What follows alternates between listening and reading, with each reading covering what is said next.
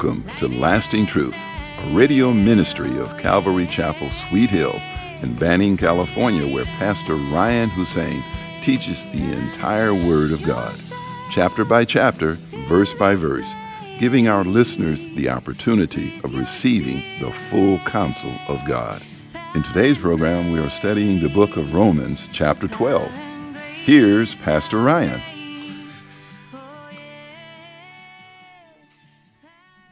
You don't have to be too smart to figure out why Solomon had a thousand wives. He was addicted to, no doubt, sexual immorality. The commandment of the Lord is to not commit adultery. And in the beginning, God made them male and female, and He made Adam and, and Eve for Adam. One man, one woman. That's God's perfect will. And so if the commandment says, do not commit adultery, and he married 700 wives and had 300 concubines, he threw the word of God out and basically did his own thing and, and, and lived to the, lived for pleasure and perversion and all that is not good. And that's what I want to share with you guys tonight about. And that's what God put heavy on my heart recently. I believe that the devil knows that his time is short and that he has raised up raised up the level of temptation when it comes to sexual immorality in these last days. Things are so different today than when we were kids. Those were the good old days. Now, pornography is everywhere and it's at the fingertips of, of children, of adults alike, no matter how young, how old, it, it's out there, it's everywhere.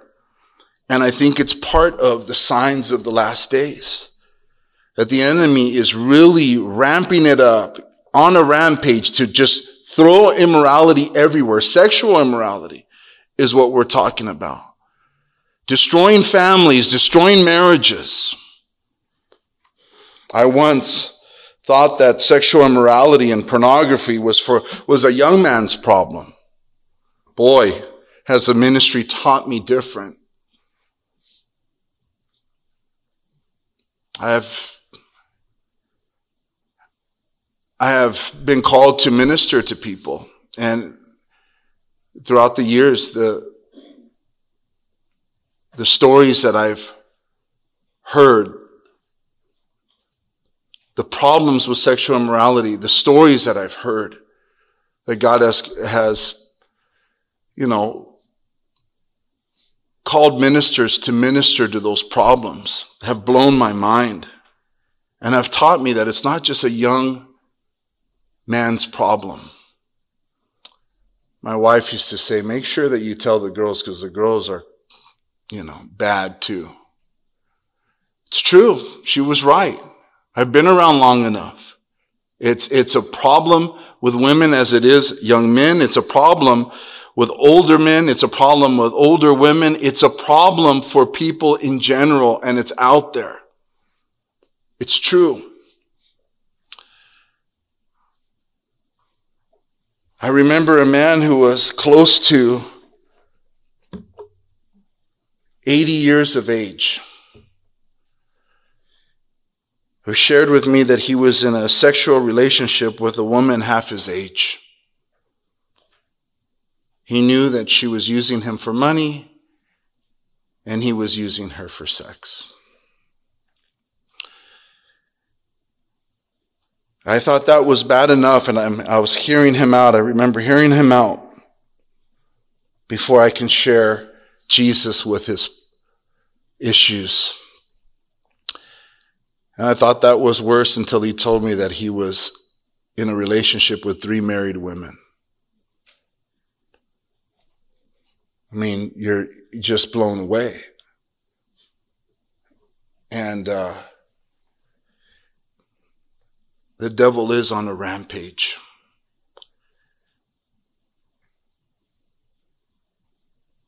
To the pure, all things are pure. And we can be sheltered in our praising of our God and loving Him that we obviously don't focus on all the negative things that are out there, but it's almost at times you get, you know, shocked that the depravity that's out there today and it's everywhere. And I feel like God is just calling us to really be careful, to really be careful in these last days. I, I think that it's a bigger problem than any of us know. Uh, I, they say that statistically during COVID, pornography uh, purchases went through the roof or during COVID.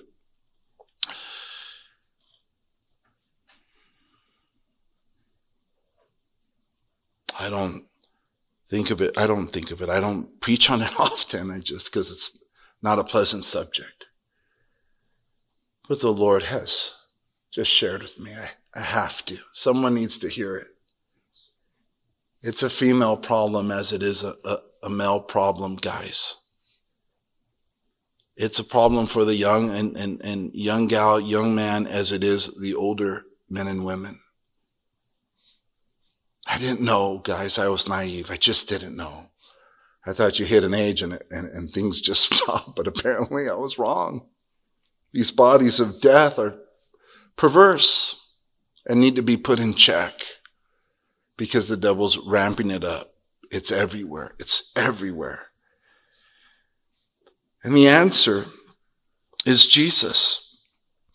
Our children have, they're growing up at a time where they have you know, the world at their hands. And if they're not monitored, then shame on the parents. We, we need to monitor our, our children and preserve their uh, innocence, what's left of it, and build back what perhaps the enemy has, has taken from them already of their innocence. Build them up in the Lord and to and to, and to lovingly say, man, what are you watching? And, and, and to have boundaries and to have the, those, you know, apps that block all that stuff out or whatever steps a parent should take, they should, we should all be taking them and not assume that, that our kids are above being tempted and falling into that. The Bible says that he who stands, may he beware lest he fall. We are all capable of destroying our lives with one terrible decision. All of us in this room who love Christ, we can destroy our families with one terrible decision. And, and in chapter 10 of this book, Rehoboam, which is Solomon's son, the kingdom is snatched from it, the kingdom, the whole nation is torn apart in chapter 10 because of what Solomon chose to do. And it's like so many families that are, that are torn apart because of pornography, sexual immorality, uh, emotional cheating, and all the crazy stuff that happens in offices and in, in, uh, in uh, the workforce. We have to take guard. Take guard, keep guard, keep guard. We need to be careful. Jesus is the answer, though. He, he always is the answer to the problem. Romans 13, 12 through 14. That's Romans 13, 12 through 14. Paul says the night is far spent. And that night, he's talking about the, the dark era that we're in. The whole world is under the sway of the devil. He's the prince of the power of the air. He's got TV, he's got radio, he's got He's the prince of the air. He's got the internet. He can, me- he can web up people, mess them up, cut them down, break up families. The night is far spent. It's, it's almost over for him. The day is at hand. What day is at hand? The day of the coming of our Lord. He's coming for the church. The night is far spent. Therefore, let us cast off the works of darkness and let us put on the armor of light. Let us walk properly as in the day, not in revelry and drunkenness, not in lewdness and lust, not in strife and envy, but put on the Lord Jesus Christ and make no provision for the flesh to fulfill its lust. The answer is to put on Christ and to cast off the works of darkness.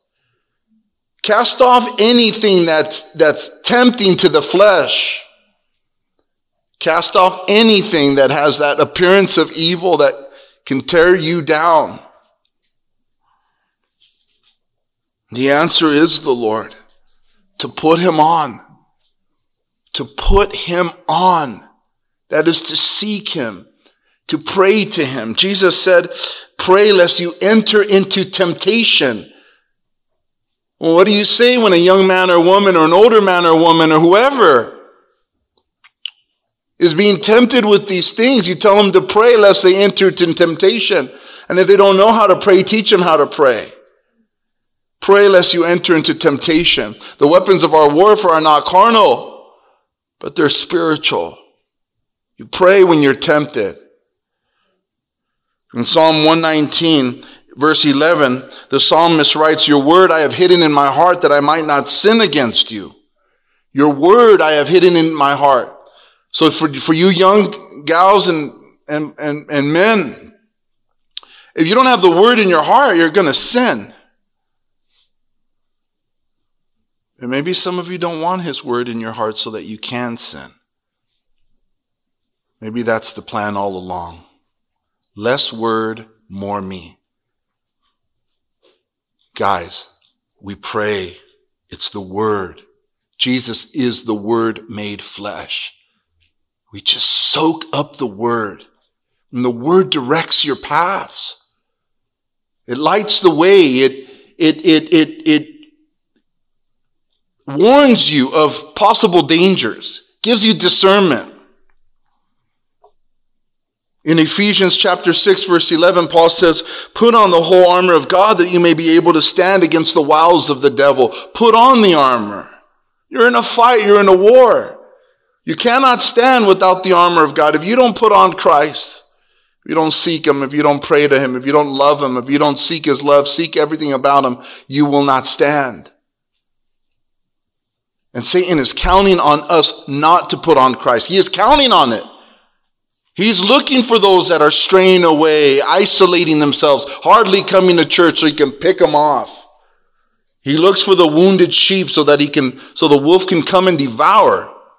He does not, he, it's hard, he can't get in when we're tight together in church, when we're edifying one another, loving one another, forgiving one another, caring for one another. It's harder for him to pick them off. He's hoping that we don't pray. He is hoping that the word is not hidden in our heart. He is hoping that we don't put on the armor of God. Our minds have to be on Jesus. Our minds, everyone's mind, everyone's, everyone has mental issues nowadays. Let's get mind of the mind. The enemy goes for the mind. So we have to have that helmet of salvation. We have to really hand over our thought life to the Lord moment by moment, day by day, moment by moment. The mind wanders and just goes crazy. The flesh take, the flesh is warring against the, the spirit. He's warring against our mind. That's what he comes afterwards. Philippians 4, 8 through, through 9. Write it down. Philippians 4, verse 8 through 9. Paul says, finally, brethren, Whatever things are true, whatever things are noble, whatever things are just, whatever things are pure, whatever things are lovely, whatever things are of good report, if there is any virtue and if there is anything praiseworthy, meditate on these things, the things which you learned and received and heard and saw in me, these do and the God of peace will be with you. It's the mind. It's the mind. It's that idle time for young men and young girls or older men or middle age, whatever. It doesn't matter. It's that idle time where the enemy can come in and sinful, foolish, wicked, perverse thoughts come in of all sorts. And all sin is common to man. They come into everybody's mind. The problem is, the, the issue is, what do, we, what do you do with it when it comes in? Do you say that's of the devil and just, Lord, cover that, take that thought out? And, and focus on the Lord because that's what Paul says. Meditate on the things that are lovely and are good and of good report.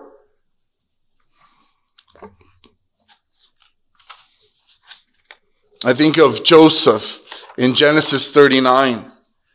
He was working for Potiphar and God gave him favor and God was blessing him. And Potiphar's wife casted longing eyes on him. And she kept trying. It says day by day kept harassing him, kept trying to get, to persuade him to lie with her. Until one day she finally grabbed his, his um, garment while he was inside the house.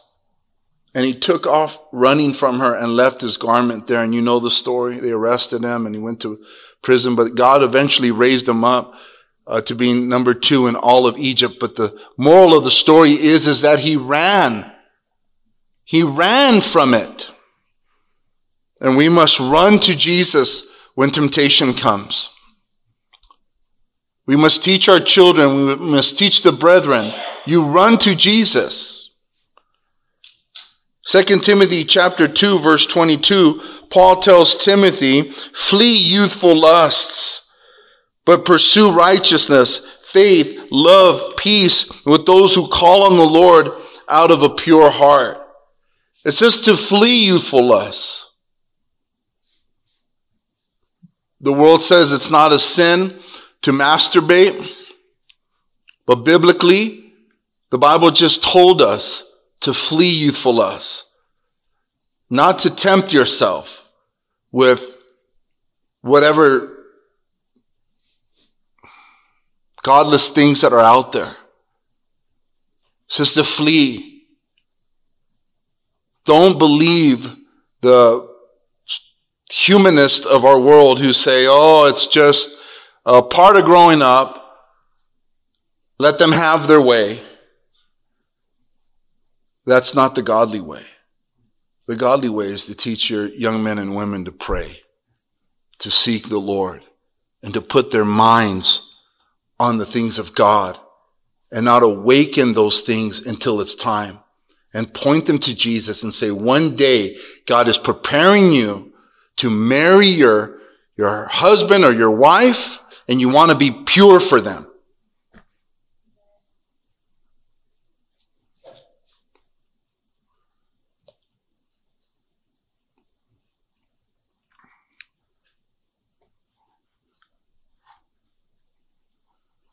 Some Christians think it's okay for their young, for their young people, their young teenagers to date or play boyfriend and girlfriend. We, we don't do, we don't play that here at our church.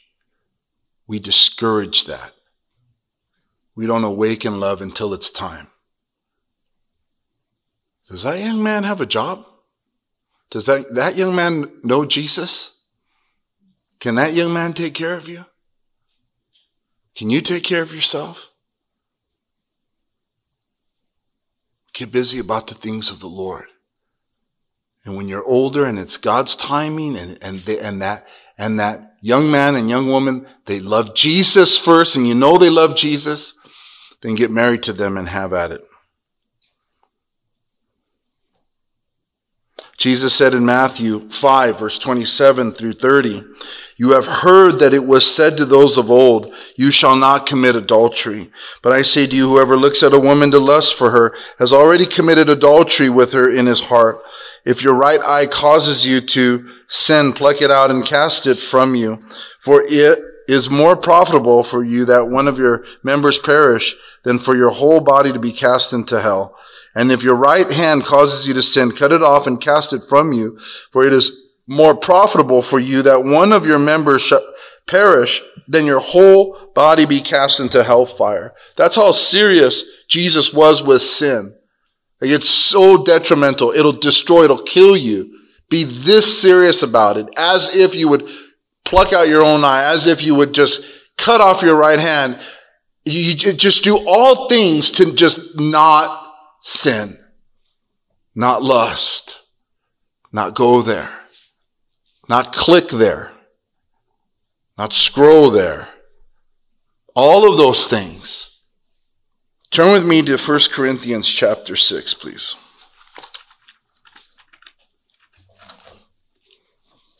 I'm glad a lot of young people are here today. I'm trying to help you. It's not, it's, we just love you. Trying to help everybody. First Corinthians chapter 6, verse 13. That second part of uh, verse 13, that's First Corinthians chapter 6, second part, it says, But God, or, or it says, Now the body, you see that? Now the body is not for sexual immorality, but for the Lord. And the Lord for the body. And God, I'm sorry, and God both raised up the Lord and will raise, also raise us up uh, by his power. Do you not know that your bodies are members of Christ? Shall I then take the members of Christ and make them members of a harlot? Certainly not. Or do you not know that he who is joined to a harlot is one body with her? For the two, he says, shall become uh, one flesh. There's Paul quoting Genesis 2 to emphasize the importance of two becoming one flesh in, in, in, in uh, sexual intercourse. Verse 17, but he who is joined to the Lord is one spirit with him. Flee sexual immorality. Every sin that a man does is outside the body, but he who commits sexual immorality sins against his own body. Or do you not know that your body is a temple of the Holy Spirit who is in you, whom you have from God, and you are not your own, for you were bought at a price. Therefore glorify God in your body and in your spirit, which are his. And so a strange thing happens, or a unique thing happens, I should say, when one comes to faith in Jesus Christ. The Holy Spirit comes in us. Jesus said that me and the Father will make our home in you. And so God comes in us. And we become one with God. And so Paul is saying that when one is with a harlot, a prostitute, or I would go on to say, I would go on to say, uh, the, you know, masturbation, pornography, whatever, sexual immorality, one drags the Lord through that with them. That's what happens. One drags the Lord through that. And if you're one of those parents that says, Well, I did it, so who am I to tell my kids? Please know that you've been redeemed and forgiven and you're a new creation. And as far as we're concerned, you haven't done anything anymore. It's been forgiven. You have a new life and you tell them, since you have the experience, don't do it. And if you're going to do it, you're not going to do it under this roof or live in this house. For me and my house, we shall serve the Lord.